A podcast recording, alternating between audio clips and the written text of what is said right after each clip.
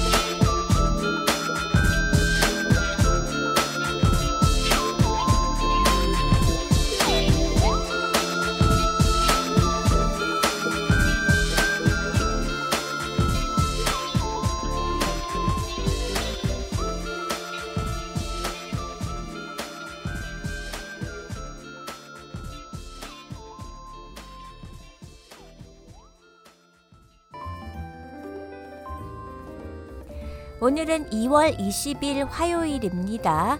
우와, 2월도 반 이상이 가버렸네요. 워싱턴 미씨의 화요일 첫 곡 김건모의 넌 친구 난 연인 들려드렸어요. 어, 미씨님들 파이어족, 파이어족이라고 들어보셨나요? no money족이라고도 하는 이 파이어족은 앞서 설명드린 욜로족의 반대예요. 경기 불황에도 이른 은퇴 후 인생을 즐기고 싶어하는 fire, F-I-R-E 이 fire족이 드러나고 있다고 합니다. financial independence, retire early 요 앞 글자만 따서 fire, fire이라고 하죠. 파이어족은 50대 이전의 경제적 조건을 갖춰 은퇴하는 사람을 일컫는 신조어예요. 30대 후반, 늦어도 40대 초반에는 은퇴하는 것을 목표로 극단적으로 지출을 줄이고 소득의 70% 이상을 저축해 은퇴 자산을 만들어가는 사람들을 말합니다. 이게 가능할까요? 70% 이상 저축? 경기 호황일 무렵 어, 20, 30대 사이에서 부동산 및 주식, 코인 등 영끌 투자 역시 파이어족들이 빠른 시간 내에 은퇴 자금을 모으려는 움직임으로 볼 수 있어요. 이러한 needs는 경기 불황인 현재에도 지속되고 있는데요.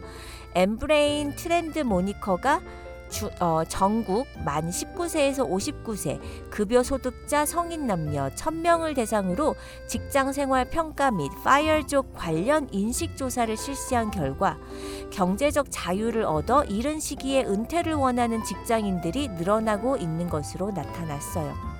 미신님들 빠른 은퇴가 좋은 걸까요? 100세 시대에 건강하게 노후에도 일을 할 수 있는 게 좋은 거 아닌가요? 일 안 하면 늙는다는 말도 있잖아요.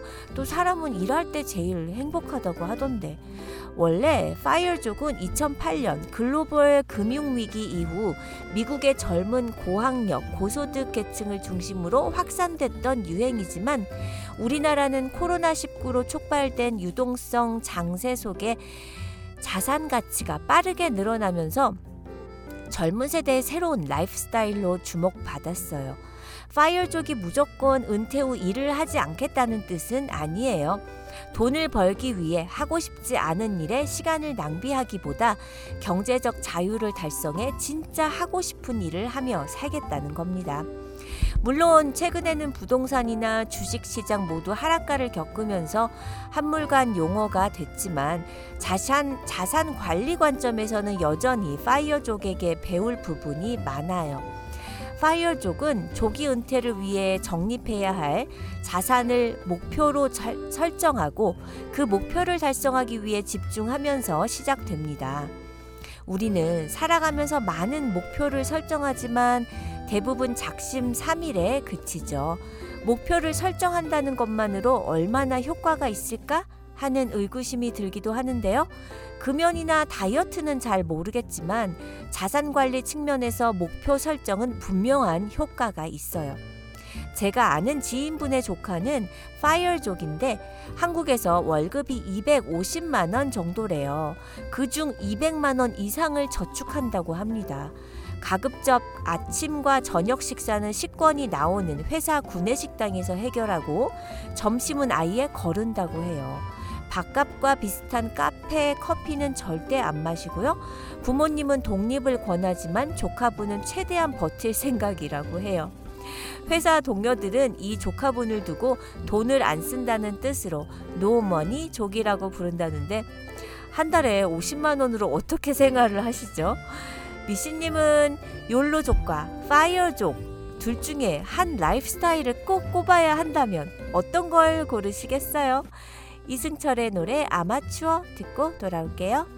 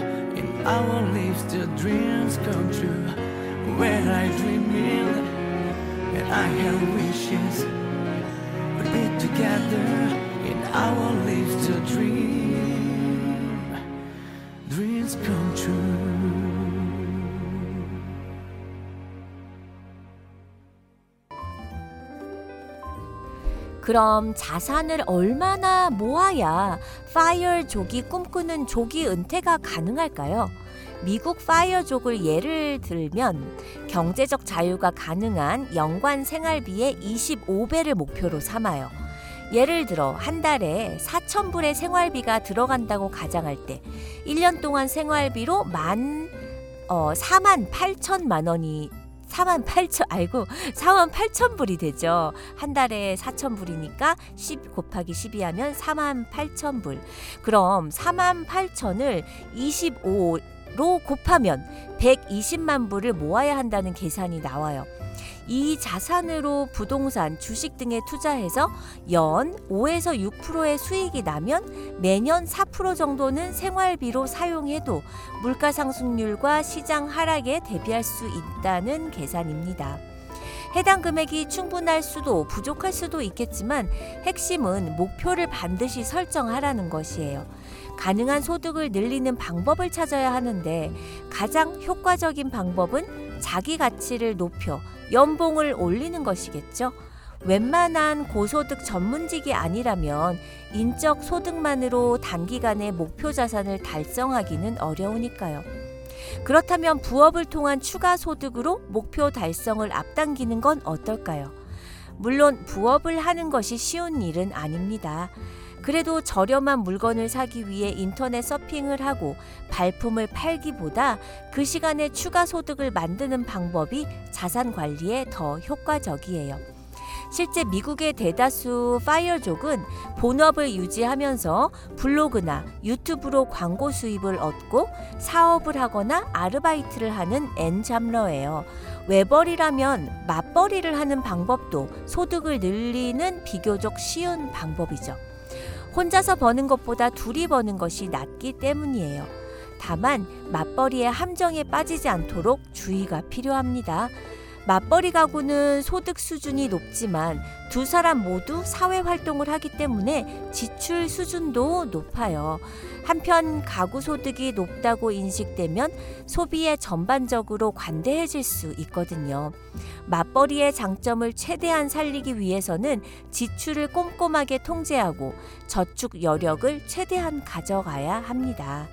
파이어족들은 소득의 70% 이상 저축하기 위해 극도로 전략하고 절제하는 근검 절약을 실천하고 있는데요. 우리나라 30대 가구의 평균 소득에서 지출을 제외한 저축 여력은 34% 정도인데 지출은 더 줄이고 저축 여력을 두 배 이상 가져가야 70% 정도 저축이 가능하죠. 보통 소비 지출 항목 가운데 식료품과 기타 지출이 절반 이상을 차지하고 있는데 기본 소비 지출을 크게 줄이는 것은 생활 방식 자체를 전면 개조해야 할 만큼 어려운 일이에요. 파이어족을 꿈꾼다면 지출 습관을 반드시 점검하고 계획적인 지출 관리가 필요합니다. 주요 지출 항목을 살펴보고 우선순위를 정한 뒤 불필요한 지출은 과감하게 줄여나가야 하죠. 다만 현재 삶의 질만 생각하지 말고 인생 전체에 대한 삶의 질을 생각하고 지출 관리를 해야 해요. 파이어족은 경제적 자유를 앞당기기 위해 구체적이고 명확한 목표를 세워 집중하고 소득을 늘려 저축 여력을 확보하고 불필요한 지출을 통제해 더 많이 저축하고 투자를 통해 자산을 늘려가는 방법을 취하고 있어요. 조기 은퇴를 목표로 하지 않더라도 이 같은 파이어족의 자산 관리 방법을 실천해 나간다면 누구나 경제적 자유를 앞당기고 안정된 은퇴 생활을 누릴 수 있겠죠. 부자 될 결심이 있으시다면 자산 관리 파이어족이 되어 보세요. 피플 크루가 노래합니다. 너에게.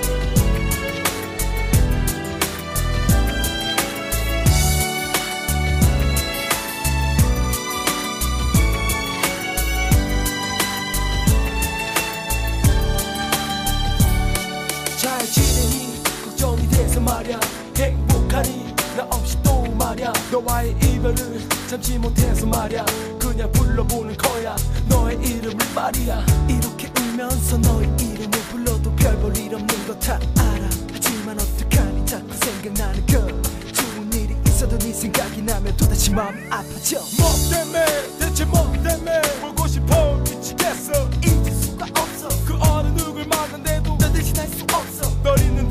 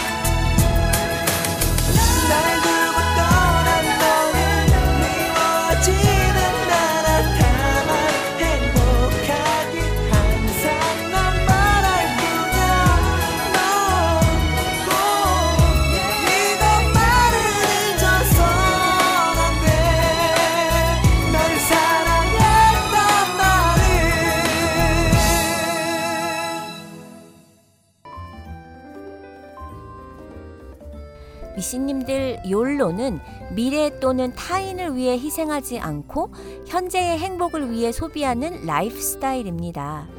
제 관점에서 욜로족은 위험한 부분이 있어 보여요. 욜로족은 현재를 중시한다는 신념으로 과소비에 합리화를 하며 과소비, 과소비를 합니다. 현재를 중시한다? 무슨 말일까요? 오늘 하루에 충실한다는 의미로 어떤 면에서 보면 최선을 다한다는 의미로 들리는데요. 하지만 이 충실한다는 의미가 연결된 단어의 인생의 최선이 아닌 소비의 최선이에요. 오늘 하루 소비에 충실하여 자기 만족의 최대치 행복을 느끼며 스스로를 욜로족이라 칭하며 자신의 과소비에 합리화를 하는 것이죠. 일반적인 소비라면 이해하지만 월급이 200만 원이지만 명품 300에서 500만 원 전액 할부로 구매하고 6천만 원 이상의 외제차를 전부 할부로 구매하고 가고 싶은 여행지가 있으면 없는 돈도 모아서 여행을 하며 현재를 즐기는 삶. 이것이 바로 욜로족이에요. 저는 이를 나쁘다라고 이야기하진 않아요. 사람마다 자신의 신념, 철학, 인생관이 다르니까요. 하지만 욜로가 위험한 건 분명해요. 욜로는 과소비를 합리화하니까요. 통계청 2019년 기준 남녀 평균 어, 수명 기대치가 83.3세예요. 의학의 발달로 매년 사람의 기대 수명은 늘어나고 있기 때문에 우리의 인생은 길다면 길어요. 어떤 사고나 지병만 없으면 90세, 100세까지 살기도 합니다. 욜로족은 해외에서 건너온 말인데요. 한 케이블 방송사의 여행 예능 프로그램인 꽃보다 청춘이라는 한 배낭 여행객이 인사 대신 욜로라는 말을 사용하면서 욜로족이 관심을 받았어요. 욜로라는 말은 서구권에서 써왔던 신조어로 우리나라에서도 유행어가 됐고 2017년 발간된 소비 트렌드 분석서 트렌드 코리아 2017에서는 올해를 대표할 키워드 10개 가운데 하나로 욜로를 꼽히기도 했어요. 제가 아는 분의 동생분은 한국에서 300만 원 가량인 월급을 받으면 다음 월급을 타기 전까지 거의 다 쓴다고 들었어요. 주로 쉬는 날 애인이나 친구들과 여행을 다닌다고 해요. 또 올해 초에는 빚을 내고 수입차인 지프, 오프로드 차량을 사기도 했고 5년 넘게 일을 했지만 모아둔 돈은 한 푼도 없다고 하죠. 그러면서 자신을 욜로, You Only Live Once, 이 욜로족이라고 칭해요. 한 번 사는 인생이니 미래를 걱정하기보다 현재를 즐긴다라고 당당히 얘기합니다. 만약 욜로족을 자청하는 분들 중 본인이 은수저, 금수저, 다이아 수저라면 모르겠지만 지금은 건강한 몸이 있는데 나중에 병들거나 긴 노후는 어떻게 사실 건지 그거는 그때 생각해 보실라나요? 투야의 노래입니다. Myself.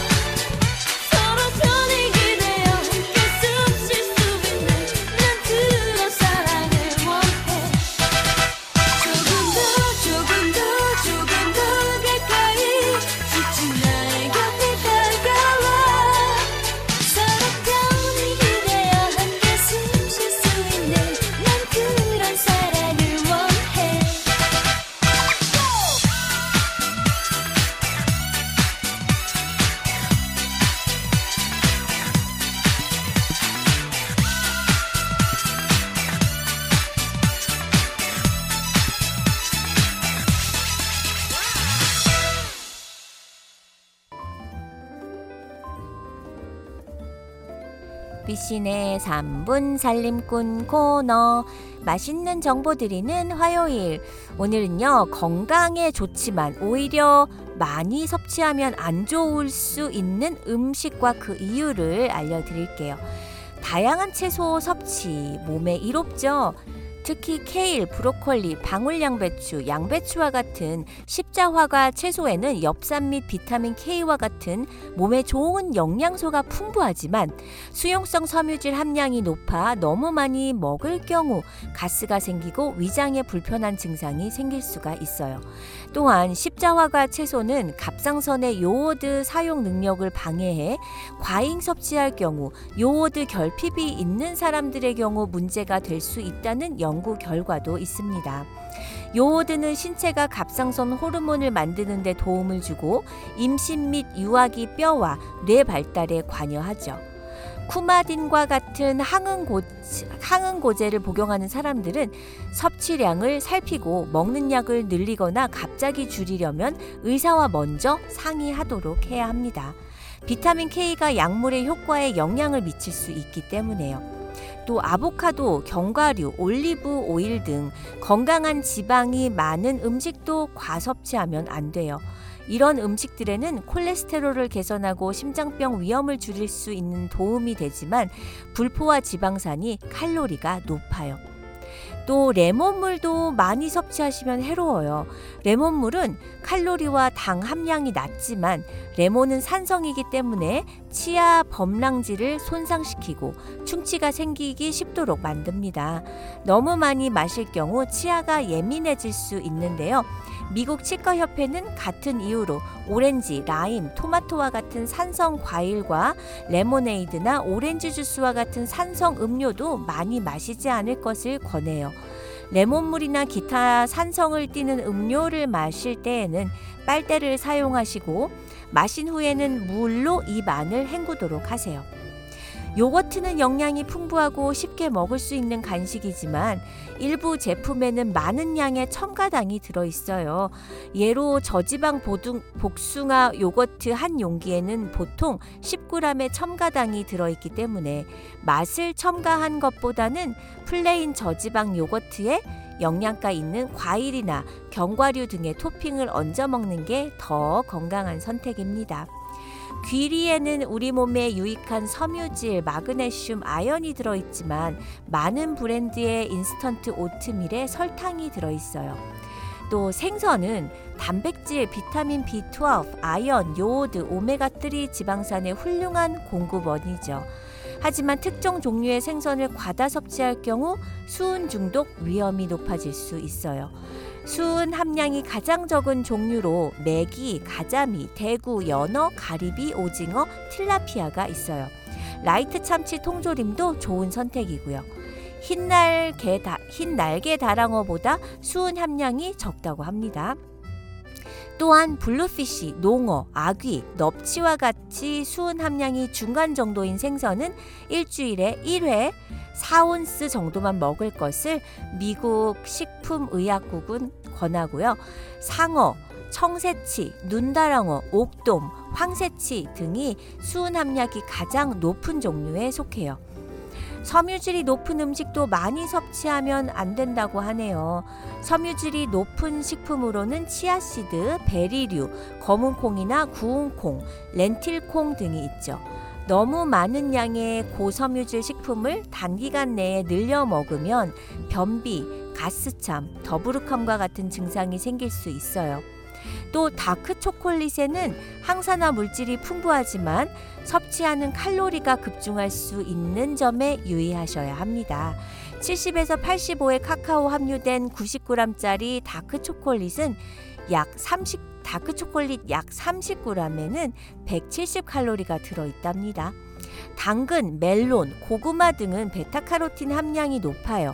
베타카로틴은 면역력을 높여주고 심장병과 암 위험을 낮춰주는 항산화 물질로 시력과 눈 건강에 좋죠. 베타카로틴이 많이 함유된 음식에는 피부를 노란색이나 주황색으로 변하게 할 수 있는 색소가 들어있어요.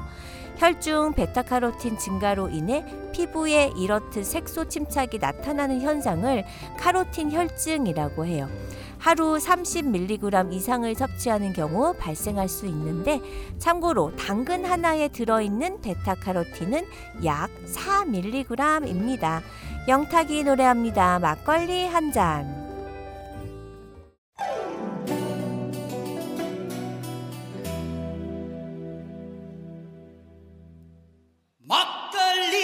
한 잔.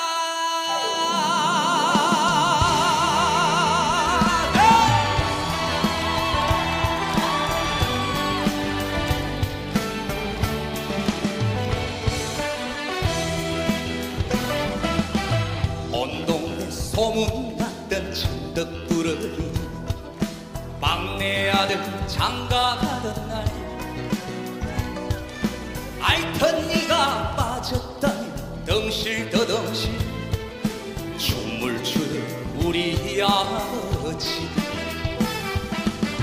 아버지 우리 아들 많이 컸지요. 인물은 그래도 내가 낫지요 고사리 서로 따라주던 막걸리 한 잔. 아버지 생각나네. 황소처럼 일만 하셔도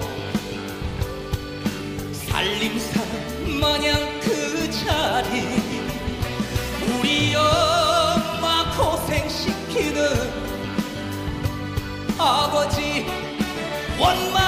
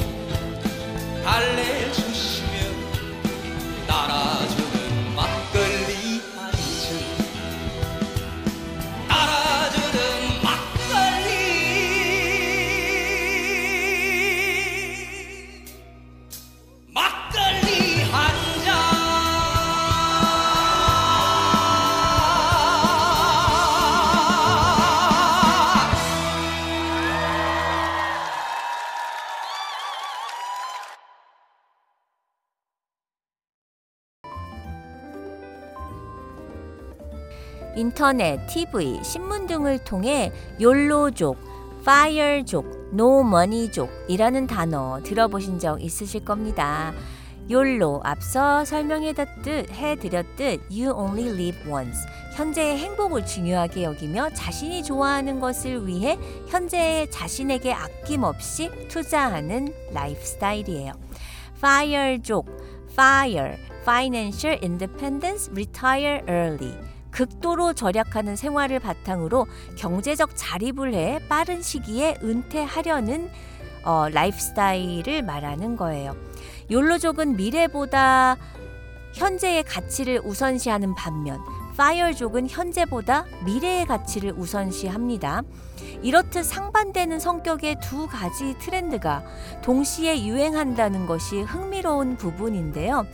사람들에게 욜로족과 파이어족 둘 중 하나의 생활 양식을 선택하라고 한다면 개개인의 가치관의 차이에 따라 그 선택이 달라질 것이죠.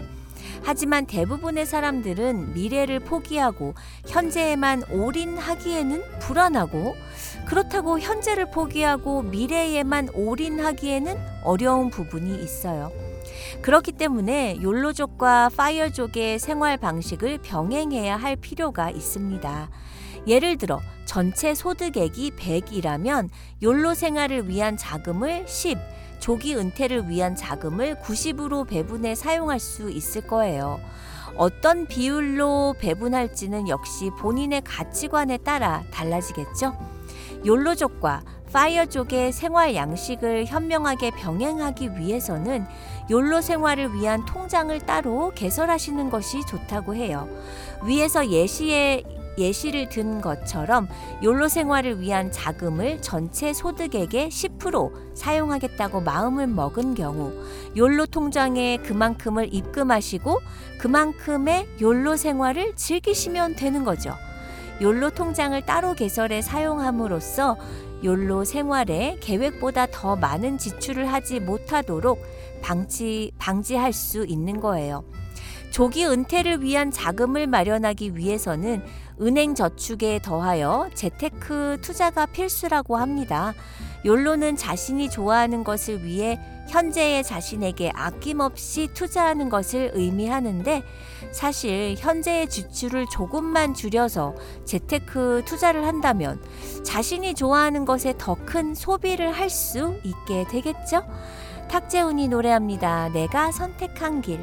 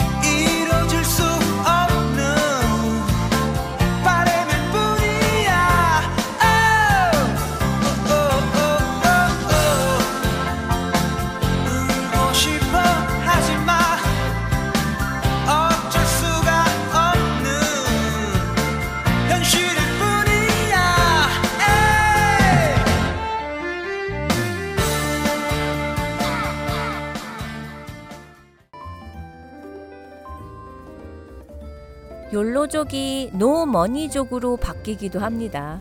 얼마 전까지 욜로족이었다는 한 회사원은 노머니족으로 변신 중이라고 밝혔어요. 우리나라가 장기 불황에 빠질 수 있다는 뉴스들을 접하면서 어느 순간 정신이 번쩍 드는 거예요. 대기업 다니는 40대 남편과 4살짜리 딸아이를 두었는데 곧 아들이 태어나는데 아이들이 대학 갈 때 나와 남편은 퇴직해 있을 것 같은데 어떻게 학비를 댈지 공포감이 밀려옵니다. 이분은 2008년에 구입한 준중형 차량을 최근 새 차로 바꾸려다가 1, 2년은 더 타기로 마음을 고쳐 먹었다고 해요.